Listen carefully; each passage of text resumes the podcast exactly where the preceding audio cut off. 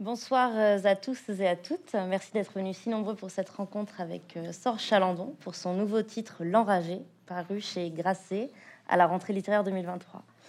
Bonsoir Sorge. Bonsoir.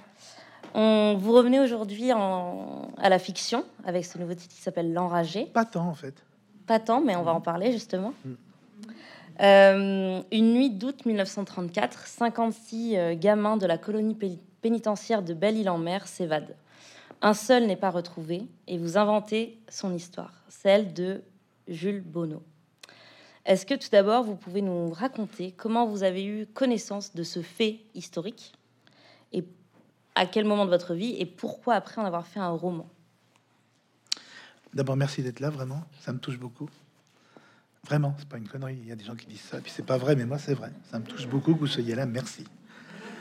Euh, en fait, je vais, être, assez brutal parce que si on n'est pas brutaux euh, dans la vie, ça ne marche pas. En fait, j'étais un enfant battu. Et donc, euh, pour les plus anciens d'entre vous, hommes et femmes, je pense que vous vous souvenez que nos parents, voire nos grands-parents, nous menaçaient de deux choses assez précises la maison de correction et la maison de redressement. J'entends. Hum, hum. Voilà. Et euh, la maison de redressement, la maison de correction, c'était quelque chose qui, moi, qui m'a hanté toute ma vie, depuis mon plus jeune âge, vers euh, l'âge de 8-9 ans, jusqu'à ce que je m'enfuis de chez moi vers 16 euh, ans. Et c'était une chose qui était récurrente, c'est-à-dire que non seulement mon père me menaçait de maison de correction, maison de redressement, donc nous sommes à Lyon lorsque ça se passe, mais en plus, il avait un jeu, un jeu qui était extrêmement pervers, extrêmement violent. C'est qu'il faisait faire ma petite valise à ma mère, une à deux fois par mois, et il m'emmenait dans Lyon la nuit et il, me, faisait croire qu'il allait m'emmener dans une maison de redressement. Moi, je suis tout petit. Je suis tout petit. Je pense pas que je pense pas que personne emmène en pleine nuit un enfant dans une maison de redressement. Il m'a laissé une fois euh, dans la campagne lyonnaise. Je, crois, je pense qu'il avait repéré un mur, un mur, euh, un vieux mur vermoulu dans la nuit et avec une porte, une porte sans, rien, sans peine, sans, sans, sans poignée. Il m'avait laissé là. Et il m'a dit, tu tapes et tu dis, c'est Chalandon pour la maison de redressement. Et moi, je tapais Chalandon. Et les, et les, mais on, alors, à part ça, vous avez raison, on peut rire parce que avec le recul, c'est rigolo. Mais quand on a 12 ans, on voit les, les, les phares rouges de la voiture qui s'en vont, pleine campagne, et j'attends, et j'attends, je sais, je me doute qu'il va revenir, que les phares blancs vont arriver de l'autre côté. Mais en tout cas, euh, moi j'attends et je pleure et j'ai peur. Et il me dit, je te donne encore une chance, la dernière chance, disait-il. Pourquoi il faisait ça? Il faisait ça, mais comme un peu comme, on va en parler, comme les enfants qui étaient dans ces colonies pénitentiaires. Parce que je lui manqué de respect, parce que je l'avais regardé différemment, parce que j'avais haussé le ton, parce que j'avais une mauvaise note. Ça arrivait souvent. Euh, parce que parce que j'étais pas comme il convenait. J'étais pas l'enfant dont il rêvait. Et donc moi, la maison de correction, c'est quelque chose qui a qui a qui m'a hanté en fait, comme une sorte de, de de, lieu mystérieux où on enfermait les enfants comme dans une prison et dont on ne ressortait pas. Et un jour, je me souviens, plus, plusieurs fois, mais une fois particulièrement, il m'avait dit qu'il y avait une maison de correction particulière. Ah, j'ai cru que c'était la Corse, mais c'était pas la Corse en fait. Où il c'était au milieu d'une île. Et il disait c'est formidable parce qu'il y a l'île, donc il y a, ça veut dire qu'il y a la maison, il y a les murs, il y a les gardiens et il y a l'océan. Et ça, comme ça, tu ne reviendras plus jamais. Et cette phrase-là, pour moi, ça avait été une terreur parce que j'avais peur qu'ils mettent dans une maison de correction au milieu d'une île. Euh, une fois, une seule fois, ma mère s'est rebellée. C'était, c'est une victime, ma maman. Elle était, elle était autant victime que nous, peut-être plus victime que nous, parce qu'elle avait vécu avec lui et elle continuait de vivre avec lui en se taisant, en baissant la tête. Mais un jour, ma maman s'est rebellée. Je dis ma maman exprès pour que ça soit plus l'enfant qui vous parle. Et ma maman s'est rebellée un jour parce que il m'a fait faire la valise. Donc, fait faire la valise, ça veut dire quoi? Ça veut dire qu'il me levait en plein milieu de, de la nuit, debout, il demandait à ma mère de faire sa valise. Donc, il, nous réveillait tous les deux, en fait. Milieu de la nuit, quand on a 12 ans, c'est vraiment 2 heures, 3 heures du matin. Et elle, avait fait ma valise. Et là, c'est la seule fois où j'ai compris que je reviendrais. Parce qu'elle avait dit, euh, je lui ai demandé, maman, tu oublies mon pyjama? Elle m'a regardé comme ça. Elle a fait attention qu'il ne soit pas derrière nous. Et elle a dit, tu n'en auras pas besoin. Et ce jour-là, j'ai compris que je rentrerai le soir à la maison. C'est la seule fois où elle a marqué un acte de résistance par rapport à son mari. Je m'enfuis. Je m'enfuis, j'ai 16 ans et demi, euh, je m'enfuis de Lyon, et puis je vais ben, dans la ville où tout est possible, Paris. J'aurais pu venir ici. Hein. Mais je, voilà, je, suis parti à Paris. peut-être que les affiches publicitaires Paris étaient plus violentes ou plus fortes que Bordeaux, mais en tout cas, je suis allé à Paris. J'ai passé euh, un an et demi dans la rue.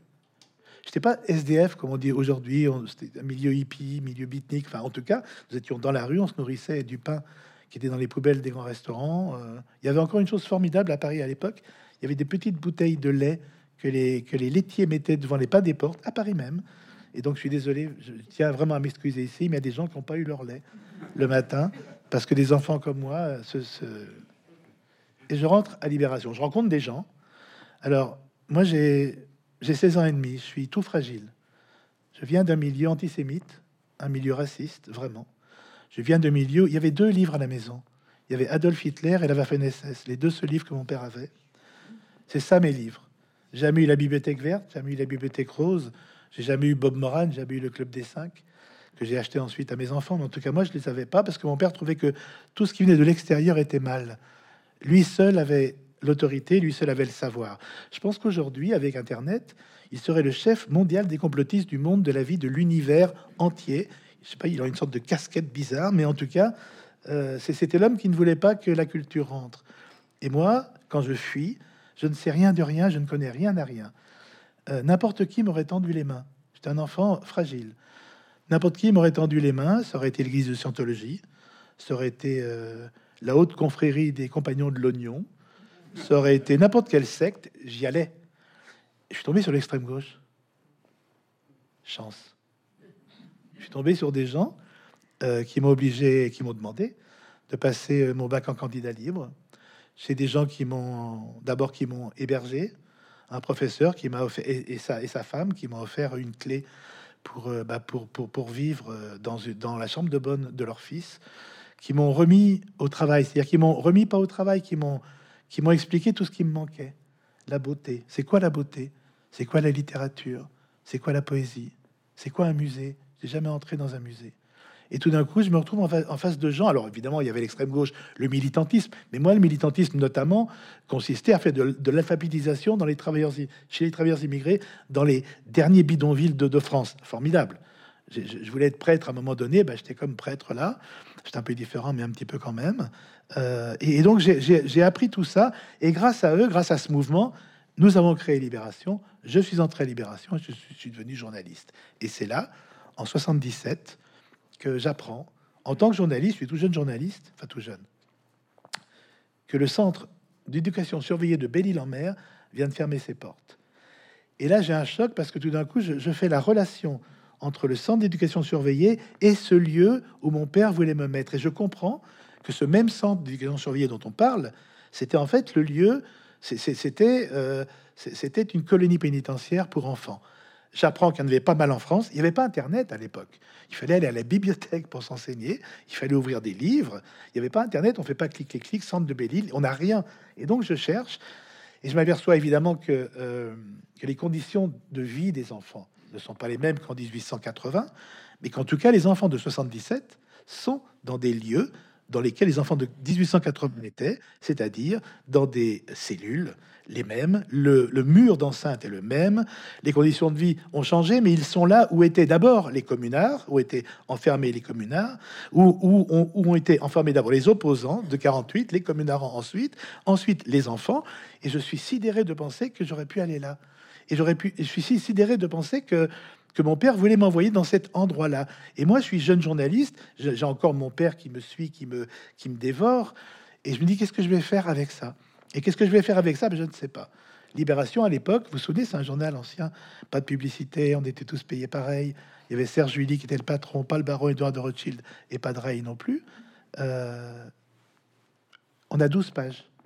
Comment voulez-vous que je fasse un article pour expliquer qu'un centre pénitentiaire vient de fermer alors personne ne sait qu'il a été ouvert Je peux pas faire de reportage, je peux de, je peux pas faire d'enquête. Donc je fais rien. Et mais ça me, mais j'ai l'impression de, trahir les gamins. J'ai l'impression que moi qui aurais pu en être, eh ben, je viens de les laisser tomber. Après j'ai une vie. Après je, je, suis reporter, reporter de guerre. Je fais plein de choses. Mais je suis allé plusieurs fois à Belle-Île. Et plusieurs fois, j'avais l'impression que au centre pénitentiaire, ne confondez pas le centre avec la citadelle Vauban. Il est à côté de la citadelle, c'est pas la citadelle. Mais en tout cas, j'ai l'impression que chaque fois que j'y suis allé, que près, près du mur d'enceinte du centre, il y avait un gamin qui était là. Alors, je l'imaginais parce que je suis un peu romancier, puis je suis un peu rêveur. Mais j'imaginais en sabot, avec sa petite casquette, sa petite cigarette euh, roulée dans du papier journal, qui me disait Bah alors, Chalandon, mais nous, tu fais quoi de nous? Pourquoi tu nous as laissé tomber? T'es quoi, toi, maintenant? T'es reporter, tu nous fais chier avec tes histoires, mais nous, on fait quoi? Et ça m'a hanté beaucoup.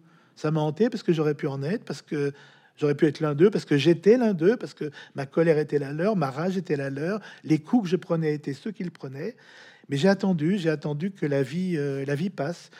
J'ai attendu que mon père meure, j'ai attendu que ma mère meure, j'ai attendu que tout se mette en place. Et un jour, je me suis retrouvé, non pas en tant que journaliste, je suis pas historien, je suis pas journaliste, c'est trop tard. Je vais pas arriver avec vous, devant vous aujourd'hui, avec un livre sur les mauvaises conditions de vie que vivaient les enfants en 34. Ça n'a pas de sens. En revanche, je me suis dit que je cherche quel était ce centre, qu'est-ce que l'on vivait dans ce centre et comment moi je peux m'inscrire dans le centre aujourd'hui pour faire une histoire, vous raconter une histoire à propos de ce centre-là. Donc si j'ai voulu écrire ce livre-là, c'est parce que j'aurais pu en être et parce qu'en fait, dans mon cœur, j'en suis. Donc quand vous apprenez qu'il y a eu une évasion et que l'un d'eux n'a jamais été retrouvé, en fait, c'est le moment, enfin, c'est le, le, déclencheur parfait pour euh, le, le, roman, en fait. Ah, pour moi, c'est parce que j'ai un problème d'auteur je suis journaliste.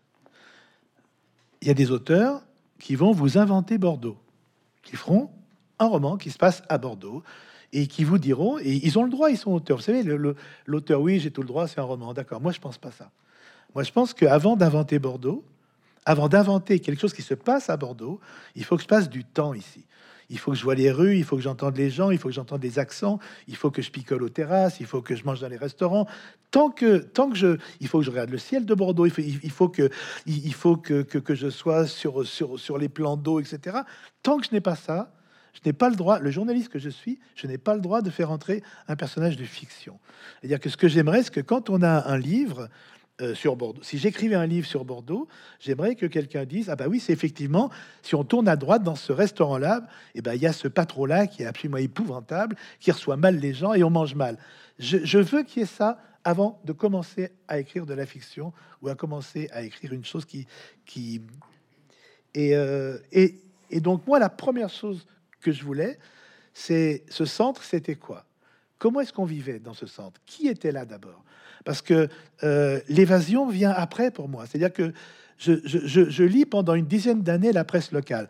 Le problème que j'ai sur Belle-Île-en-Mer, contrairement à d'autres centres pénitentiaires, comme Maitret, par exemple, où Jean Genet, le fameux auteur euh, euh, poète, était à, à qui était le pire des centres. C'est-à-dire que quand quelqu'un se comportait mal à Belle-Île, on l'emmenait à Maitret, c'était une punition. J'ai besoin de, tout savoir sur le centre. Qui était là? Quels étaient les enfants? Pourquoi est-ce qu'ils étaient là? Problème de Belle-Île, c'est que toutes les archives ont brûlé en 1959. Donc on a très peu de choses. Vous prenez Maitret ou n'importe quel centre, il y en a eu aussi en Corse, vous avez le nom des enfants, vous avez pourquoi ils sont... Pourquoi est-ce qu'ils étaient là, ce qu'ils avaient fait, quels étaient leurs délits ou leurs crimes minuscules, mais en tout cas, pourquoi ils étaient là? À Belle-Île, il n'y a pas ça. À Belle-Île, tout a brûlé. Donc, il y a quelques historiens locaux qui ont travaillé dessus et qui ont bien travaillé dessus, et je m'en suis servi. Et surtout, il y a la presse locale. Donc la presse locale qui est la presse régionale, mais la presse régionale étant est, encanaillée avec les autorités locales. C'est-à-dire que comme cette île, les enfants qui sont là travaillent gratuitement, tous travaillent gratuitement pour, euh, euh, pour, euh, pour la justice, pour les instances judiciaires, pour la colonie qui veut être en autarcie. Donc on, la, presse locale n'est pas très méchante avec ce qui se passe à l'intérieur des murs. Elle se tait, elle ferme les yeux. Parce que que voient les gens? En fait, les gens, ce qu'ils voient, ils, ne savent rien du tout. Les gens, ce qu'ils voient, c'est de temps en temps des tombereaux de petits gamins, euh, crâne rasé, qui arrivent euh, de l'embarcadère jusqu'au centre pénitentiaire, qui ressemblent à des petits forçats. Ils ont de 12 ans, 13 ans, 14 ans, 21 ans maximum, qui est l'âge légal, mais ils ne savent pas, ils savent pas ce qu'ils ont fait. Ils voient des gamins enchaînés qui arrivent de l'océan et qui montrent. La, ils, ne savent pas, ils ne savent pas ce qu'on leur reproche. Et moi, la première chose que j'ai essayé de faire, c'est qu'est-ce qu'on leur reproche à ces gamins. Et là, je tombe sur quelque chose qui est juste, juste hallucinant. En fait, on ne leur reproche pas grand-chose. On leur reproche de pouvoir un jour être des. C'est les mots, hein nuisibles, voyous, chenapans, etc. On leur reproche de pouvoir être des. Par exemple, il y a l'un de ces enfants qui a 14 ans. Et ce gamin de 14 ans, qui est breton, assiste à, une, à une procession de la fête mariale le 15 août. Donc il y a la croix qui passe, Marie qui passe, euh, déguisée, euh, la statue, etc., etc. Et avec les prêtres qui passent aussi, les enfants de cœur, il y a les gendarmes, toujours. Et là, il y a un, un gamin de 14 ans et demi qui est contre le mur, qui n'enlève pas sa casquette, problème, qui a une cigarette, problème, et qui crache sa cigarette devant les gens qui passent. Les gendarmes le prennent et il part au centre pénitentiaire de 14 ans jusqu'à 21 ans. Il n'y a pas procès, il n'y a pas juge d'instruction. Il vient, par cet acte-là, il vient de dire qu'il n'était pas apte à vivre dans nos rues, qu'il n'était pas apte à vivre dans d'autres sociétés. Euh, les, autres sortes de gens, d'enfants qui sont mis là, donc 12, 21 ans, ce sont les orphelins. Des orphelins qui sont dans la rue. Et parce qu'ils sont dans la rue, ce sont des vagabonds. Le vagabondage est interdit, c'est un délit. Donc on met des vagabonds. Les autres groupes d'enfants qui, qui, sont là aussi, eh ben c'est ceux dont les parents ne veulent pas en fait. C'est la bouche en trop à nourrir, c'est celui qui, euh, bah, qui est trop méchant avec la maman, trop méchant avec le papa. La, la, la, la famille s'en sépare. Il devient pupille de la nation. Généralement, il refuse d'aller dans une institution religieuse et tout ce qui reste après, toujours sans juge d'instruction, sans rien, c'est la colonie pénitentiaire. Euh, et la, le, troisième, là, ce sont les, plus dangereux, ce sont les petits voleurs. Mais ce sont les voleurs de pain, ce sont les voleurs de biscuits, ce sont les voleurs d'œufs, ce sont ceux qui ont faim. Et donc, tout d'un coup, nous avons c'est bouleversant parce que nous sommes en, c'est donc depuis 1840, mais là nous sommes en 34, nous sommes avant-guerre, euh, avant la deuxième guerre, et euh, en, fait c'est comme si la France se débarrassait de, toutes ces petites choses, ces petites scories qui vont pas bien. Quoi. La, les enfants en France, entre les deux guerres, comme avant la première et avant les... Bah, ils jouent avec le drapeau, ils chantent, ils chantent la Marseillaise, c'est l'esprit guerrier quand même, etc. Et, puis là, bah, c'est ceux qui font un pas de côté, c'est ceux qu'on n'aime pas bien, c'est ceux, qui, bah, c'est ceux qui volent. Quand j'étais à Belle-Île, mon livre est sorti le, le 16 août. Et je suis allé à Belle-Île le 19 août, il y avait plein de gens et il y avait ceux qui savaient, ceux qui ne savaient pas.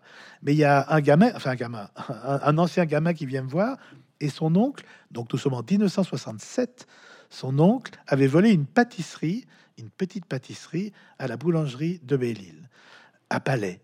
Et euh, il est pris par la boulangère. La boulangère appelle le gendarme. Le gendarme veut rendre l'enfant à la famille qui, oh, qui refuse.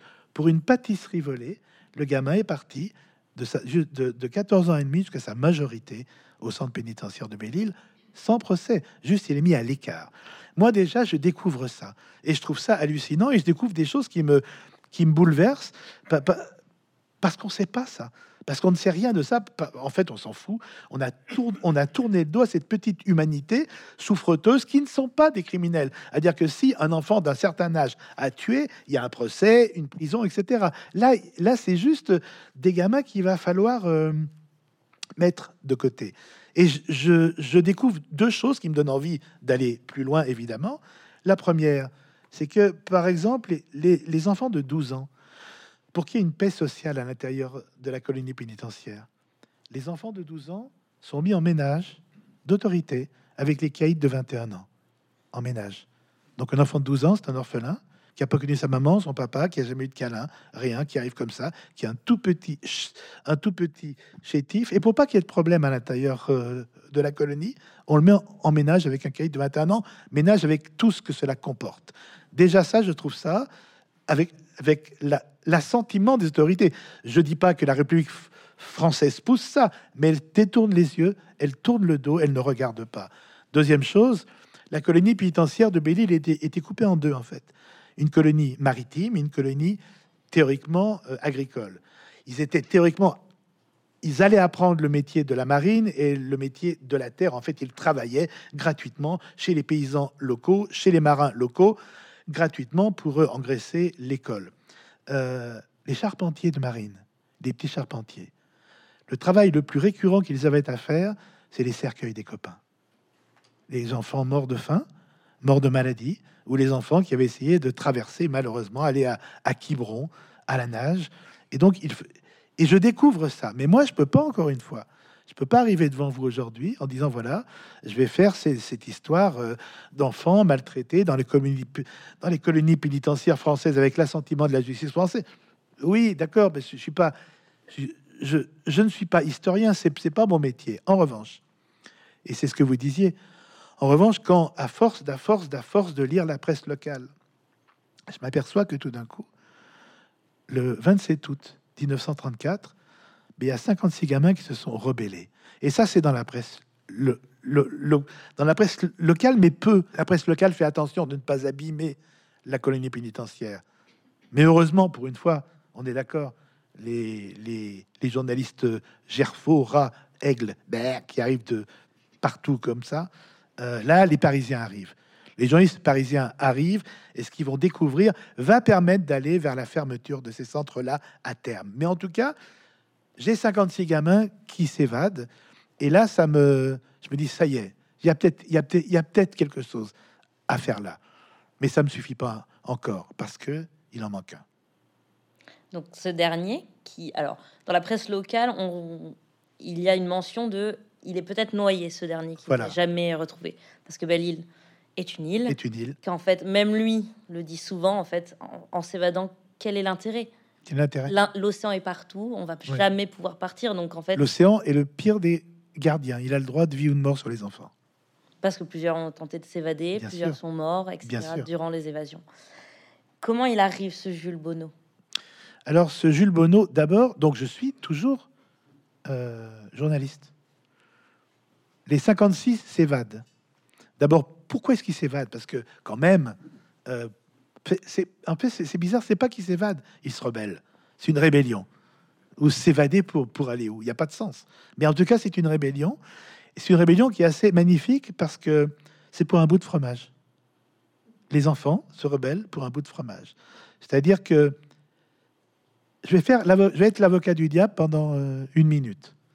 Les gardiens qui sont là sont tous euh, souvent bouffis d'alcool, euh, très violents, très durs, mais sont des héros.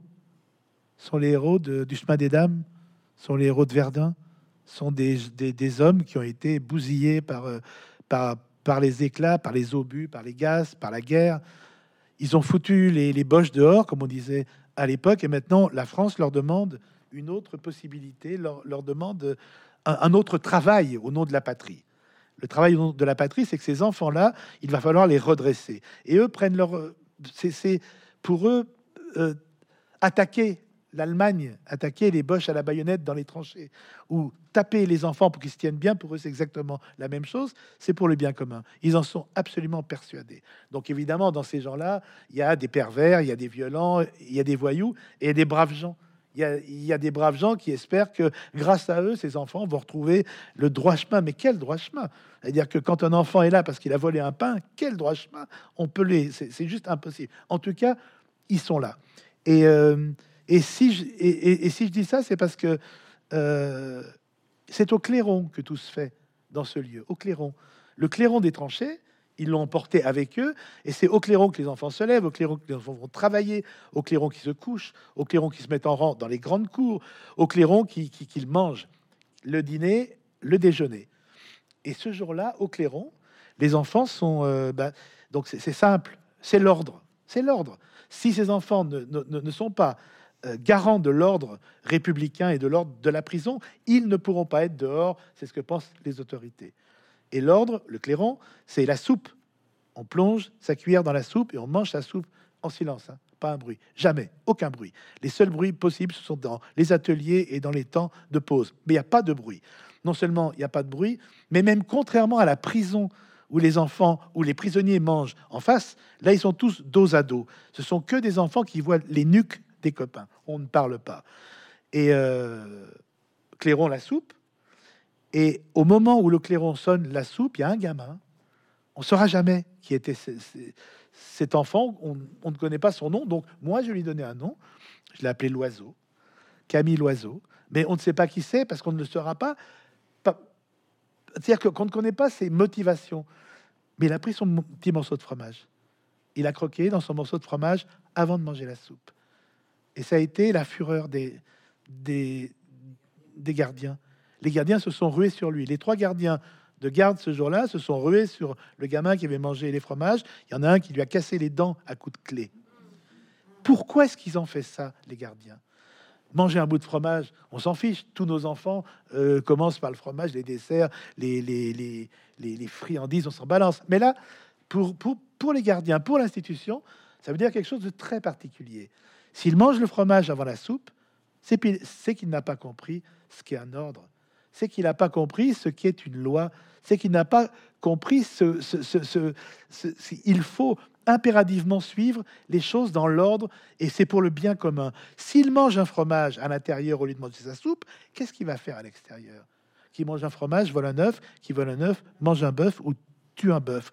Et ce gamin-là, il est abattu, il est frappé, il est en plus condamné à six jours au pain et à l'eau, non pas justement parce qu'il a pris du fromage, mais parce que le fait qu'il ait pris un fromage est une image de, de, désertion, une image de rébellion, c'est une image de sédition.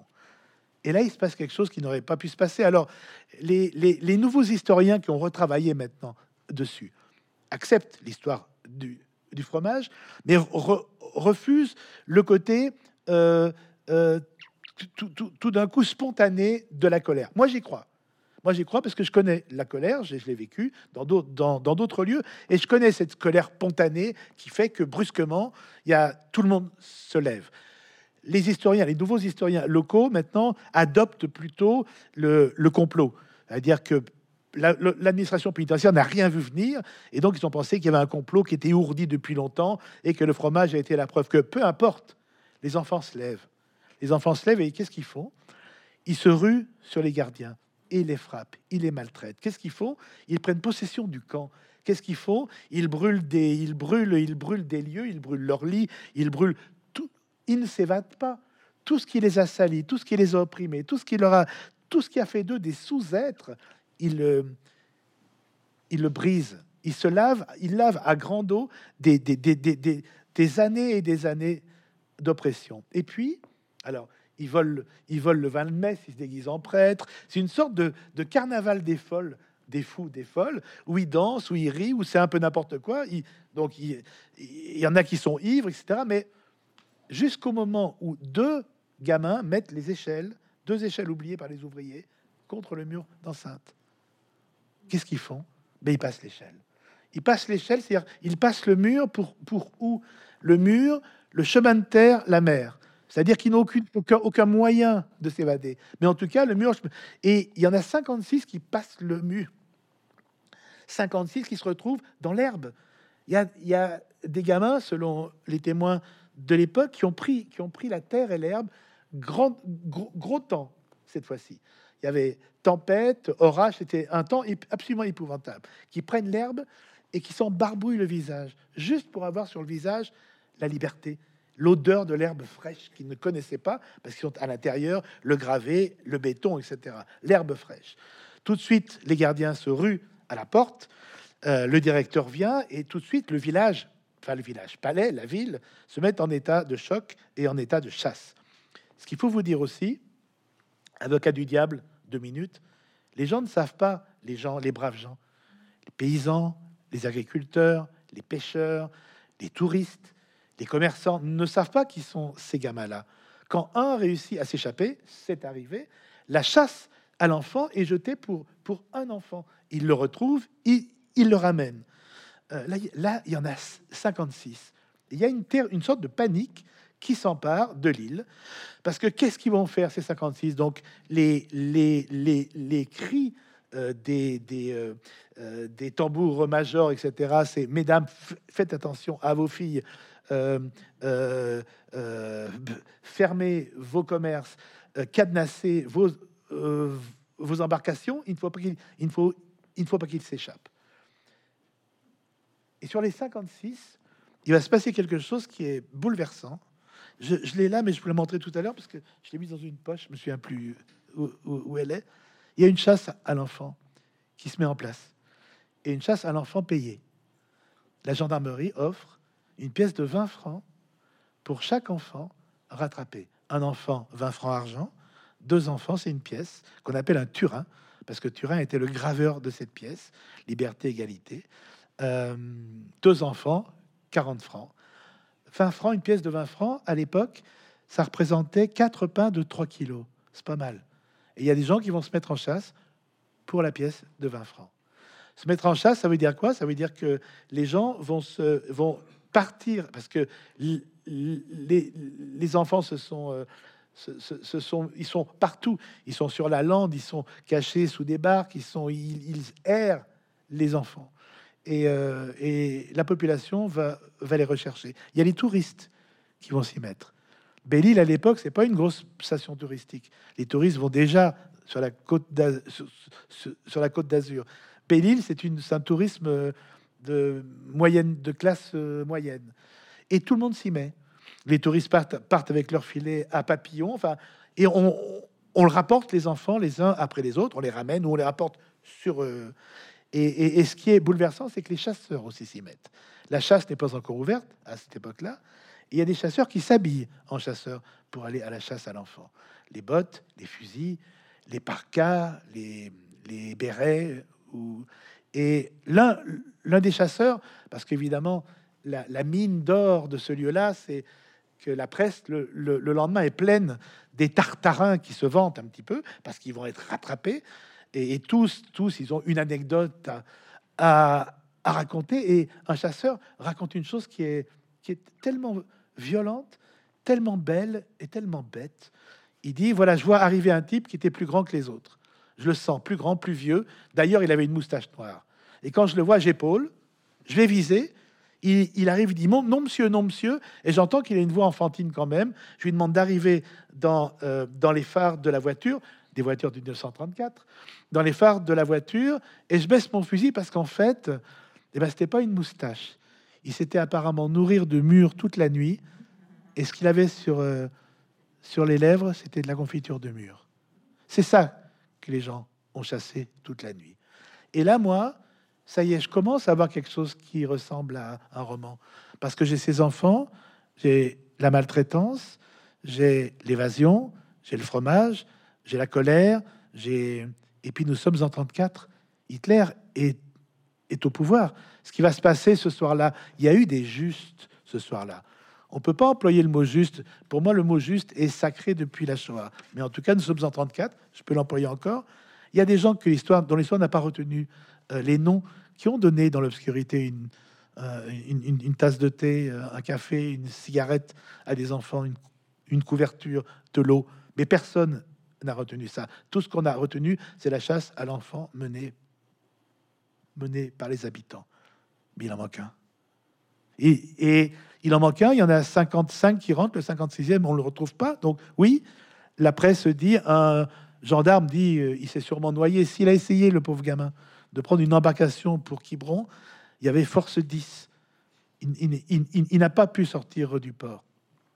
Un autre gendarme dit, il aura trouvé un jupon accueillant sur l'île. Je trouve ça très joli. Je pense qu'il parle plus de maternité et de mère que de copine. Mais en tout cas, eh ben, il en manque un. Il en manque un, et pendant plusieurs jours, il en manquait, on l'a pas retrouvé. Après, je suis journaliste, je connais les trucs, euh, quand la police dit ça y est, ils sont tous euh, arrêtés. Et après, il dit non, il en manque un. Oui, en fait, non, parce qu'il s'était évadé avant, c'était pas exact. Mon œil. Il en manque un, messieurs, dames. Et là, moi, le petit Sorge Chalandon, eh ben, j'ai la possibilité de faire un roman. Celui qui va nous manquer, vous manquer, me manquer, eh ben, c'est celui que mon père voulait envoyer à Belle-Île. C'est pour ça que j'ai écrit ce roman-là. C'est-à-dire que si le 56e avait été connu, jamais j'aurais écrit ce roman parce qu'il existe.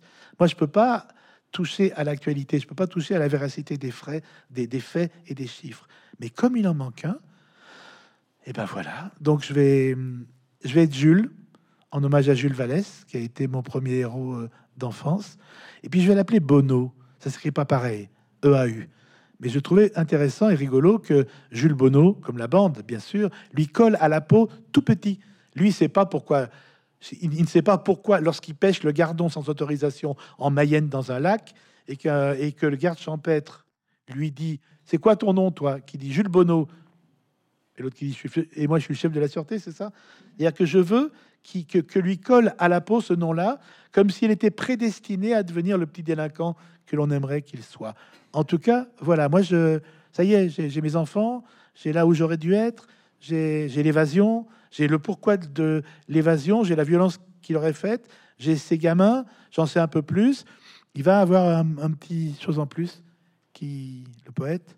Oui. Et, pour moi, on parle. Bien sûr. Ok. On peut en un personnage. On peut en parler. Qui apparaît dans le livre et qui est un poète très connu, Jacques Prévert, qui était à Belle-Île voilà. durant l'année 34, qui a vu la chasse aux enfants. Et donc le poème s'appelle La chasse à l'enfant. Et moi, ce qui me, ce qui m'a bouleversé, c'est que plein de copains bretons. Il y a des bretons ou pas? Non? Pas de bretons, zéro? Ils sont partout. ah, ils sont partout quand même. Faut pas, faut pas arrêter de voyager quand même. J'ai plein de, copains bretons. Quand ils ont su que je, je travaillais dessus, ils m'ont dit Ah oui, bien sûr, le poème de Prévert. Le poème de Prévert. Ben, la chasse à l'enfant. Voyou, voleur, schnappant. Et tout d'un coup, je me souvenais, j'ai récité ce poème. J'ai trois filles qui ont récité ce poème. Mais je me souviens pas d'un instituteur qui soit penché vers nous pour nous dire faut pas dire voyou, voleur. Non, c'est grave ce poème. C'est les enfants de Belle-Île.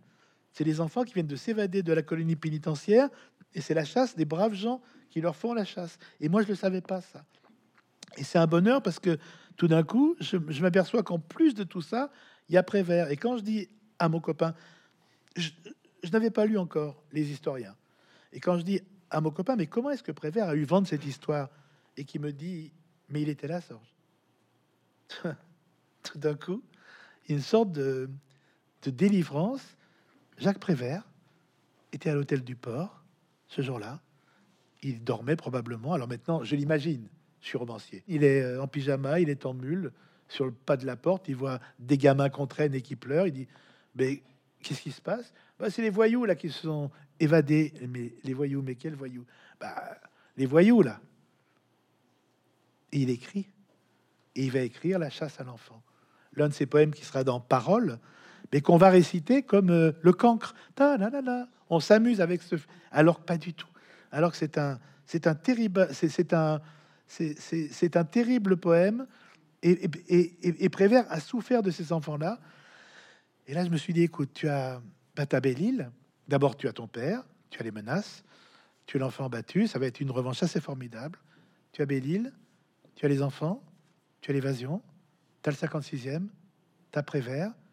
Et euh, je, me disais ça, je, vous le dis parce que j'ai toujours un petit gamin en, moi, mais quand j'ai écrit ce livre-là, ce que j'avais en tête, c'est Tu vois, papa, bah, tu me rattraperas pas.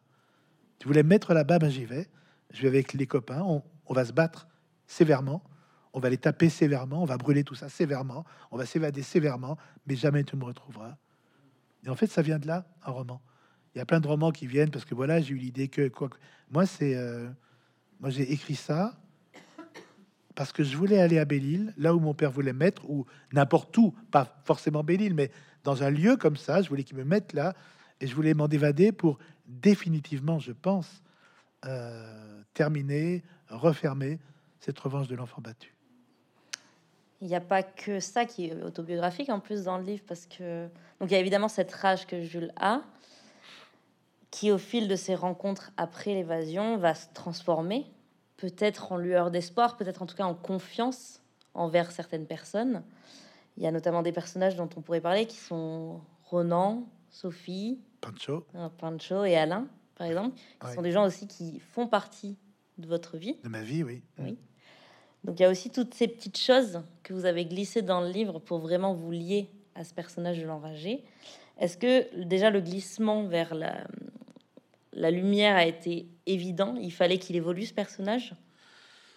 Alors oui, parce que c'est donc c'est moi. Donc moi j'étais une petite teigne. Alors si, il faut il faut expliquer ce que ça peut être une teigne aussi, c'est important parce que voilà une teigne, oui, ah, c'est un mauvais garçon, etc.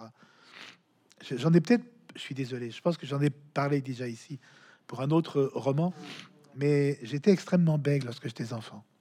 Je bégayais beaucoup le bégaiement, c'est le seul handicap qui fait rire, en fait.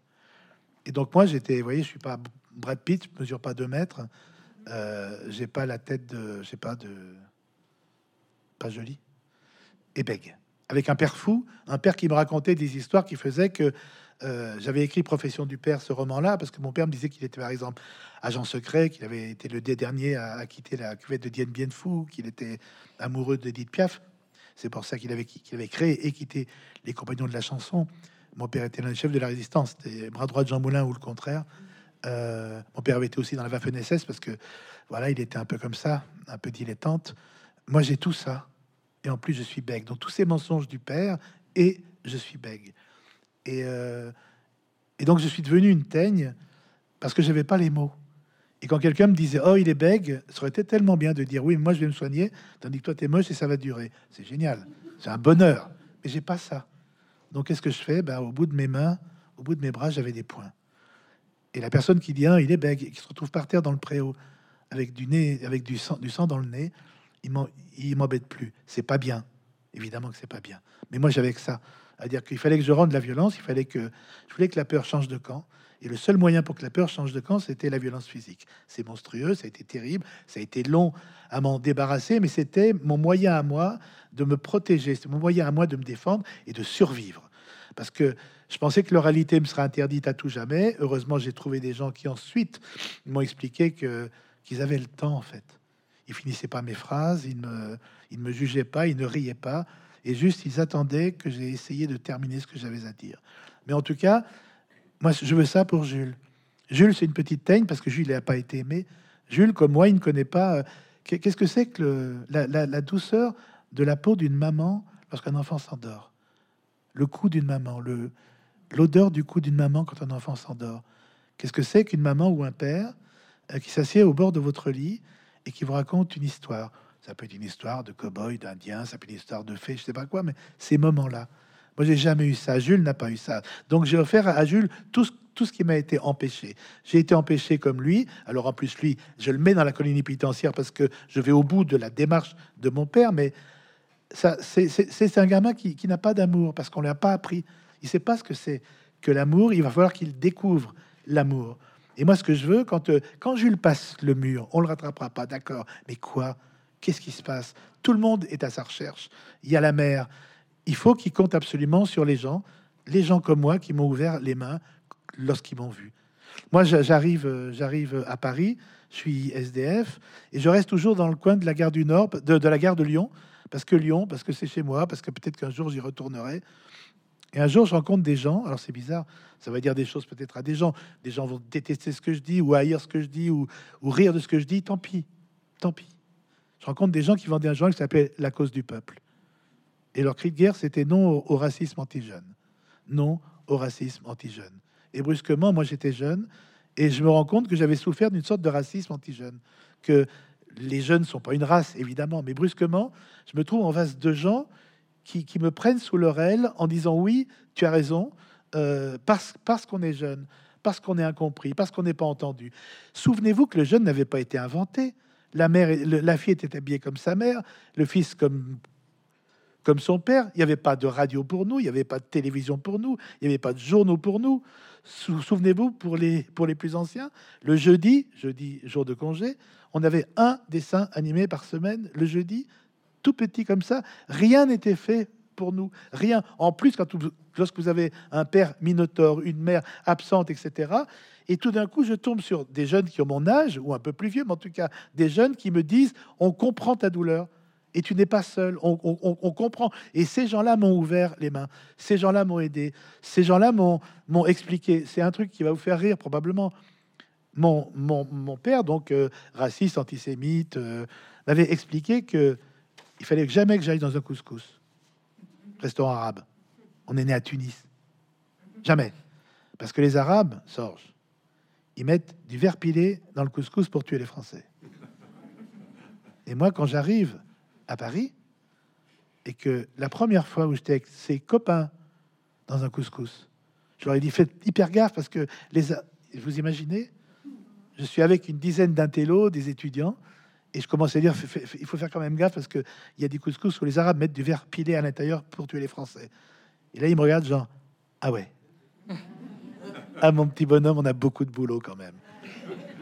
Le premier couscous que j'aime, je suis désolé, qui est excellent était excellent. Il y avait, euh, il y avait des raisins, il y avait, avait pas de verre pilé dedans. C'est formidable que tout d'un coup, tu sens, et c'est terrible que tout s'effondre comme ça. Tout, tout, tout ce qu'on avait inculqué, tout ce qu'on nous avait dit, tout, tout ce qu'on m'avait fait croire, tout, tout ce qu'on m'avait répété mon enfance entière, tout, tout, tout, tout, tout ce, ce, voile noir qui avait gâché ma vie, qui avait pourri ma vie, qui, qui, qui m'avait fait peur. Par exemple, quand, quand il y a eu la crise des missiles à Cuba, je vivais un rue du commandant Charcot à Lyon. Tous les missiles étaient dirigés vers les États-Unis, sauf un qui était, qui était dirigé vers Lyon, vers le 1 rue du commandant Charcot à Lyon, parce que mon père était l'un des chefs de la CIA. comment on fait? Comment on vit avec ça? Et comment je vis avec ça? Et là, brusquement, je me trouve en face de gens qui, déconstruisent ce que j'ai appris fort heureusement. Et ces gens-là qui m'ont aidé, ces gens-là qui m'ont tendu la main, ces gens-là qui m'ont fait ouvrir les points, ces, gens-là qui m'ont éduqué, mais qui, mais alors oui, d'accord, Marx Engels, non, qui, m'ont et qui m'ont éduqué à la poésie, qui m'ont éduqué à, à, l'art, à la beauté, à plein de choses. Eh ben, je veux offrir la même chose à mon petit Jules. Donc Jules passe le mur, mais c'est pas suffisant. Je veux qu'il tombe sur des gens bien. Je veux qu'il tombe sur des justes. Comme moi, je suis tombé sur sur sur, sur des justes. On est en 34. Je vais pas le mettre entre les, les mains de de gauchistes locaux, ça n'existe pas. En revanche, je vais le mettre entre les mains de, de marins, de marins pêcheurs, de bel hommes, de très beaux hommes. Et donc il y a Alain, il y a Pancho, le basque, qui commence à aller très très mal parce que il y a la guerre d'Espagne, ça y est, et il, n'est plus très là. Il y a Alain. Alors Alain, moi je l'aime beaucoup parce que c'est un c'est un coco, mais c'est un, coco qui est trop coco, qui, qui, qui ne parle que, que par tract et il fait chier. Et et il fait chier Renan. Renan, c'est le breton. Renan, c'est Renan, c'est la puissance. Renan qui dit Alain Marais, ton, ton parti, tu m'emmerdes avec ça. l'autre, quand même, c'est le chef, Renan. Donc. Mais Renan qui est, qui est, qui est magnifique de, tendresse, d'humanité, qui peut taper, parce que Renan, il faut pas lui marcher sur les pieds. Et il y a Sophie, la femme de Renan. Et tous ces gens-là, j'ai offert à ces gens-là, j'ai offert à mon petit héros ces gens qui vont le sauver. Sophie, c'est la libraire de la librairie La Longue Vue euh, à Palais. Renan, c'est son mari. Pourquoi j'ai pris ces deux prénoms-là? Parce qu'ils m'ont aidé pour ce livre et parce qu'un jour, on avait picolé tout, tous les trois. Je, cherchais un nom pour mon héros et pour mon héroïne, mais, enfin, mais évidemment, parce qu'ils sont comme ça, parce qu'ils sont bien. Alain, mon, mon Alain, euh, Alain, c'est un, un Français, c'est un journaliste français Alain a été le seul Français à faire de la prison pour l'armée républicaine, euh, euh, irlandaise. Alain, c'est un combattant. Alain, c'est mon frère de cœur, c'est mon frère de vie. Il fallait qu'il soit là aussi. Pancho, Pancho, c'est un Basque. Pancho, c'est un Basque et il il s'occupait des prisonniers basques au Pays Basque. Je, je veux, j'offre, j'offre même si ce ne sont pas les mêmes personnages, bien sûr. Mais je veux que les, prénoms lui sont familiers comme ils me le sont à moi. C'est comme ça qu'on fait un roman. C'est moi, je veux que dans ce roman, quand j'écris ce roman et quand vous lisez ce roman, quand vous rentrez dans ce roman, j'ai envie que ces copains-là, j'ai envie que ces copains-là soient avec vous et qui vous accompagnent. J'ai envie qu'ils soient, qu'ils me soient familiers, qu'ils m'aient été familiers, qu'ils me sont familiers et qu'ils lui soient familiers. Et c'est important pour moi de. Ça va pas se terminer bien c'est pas un polar.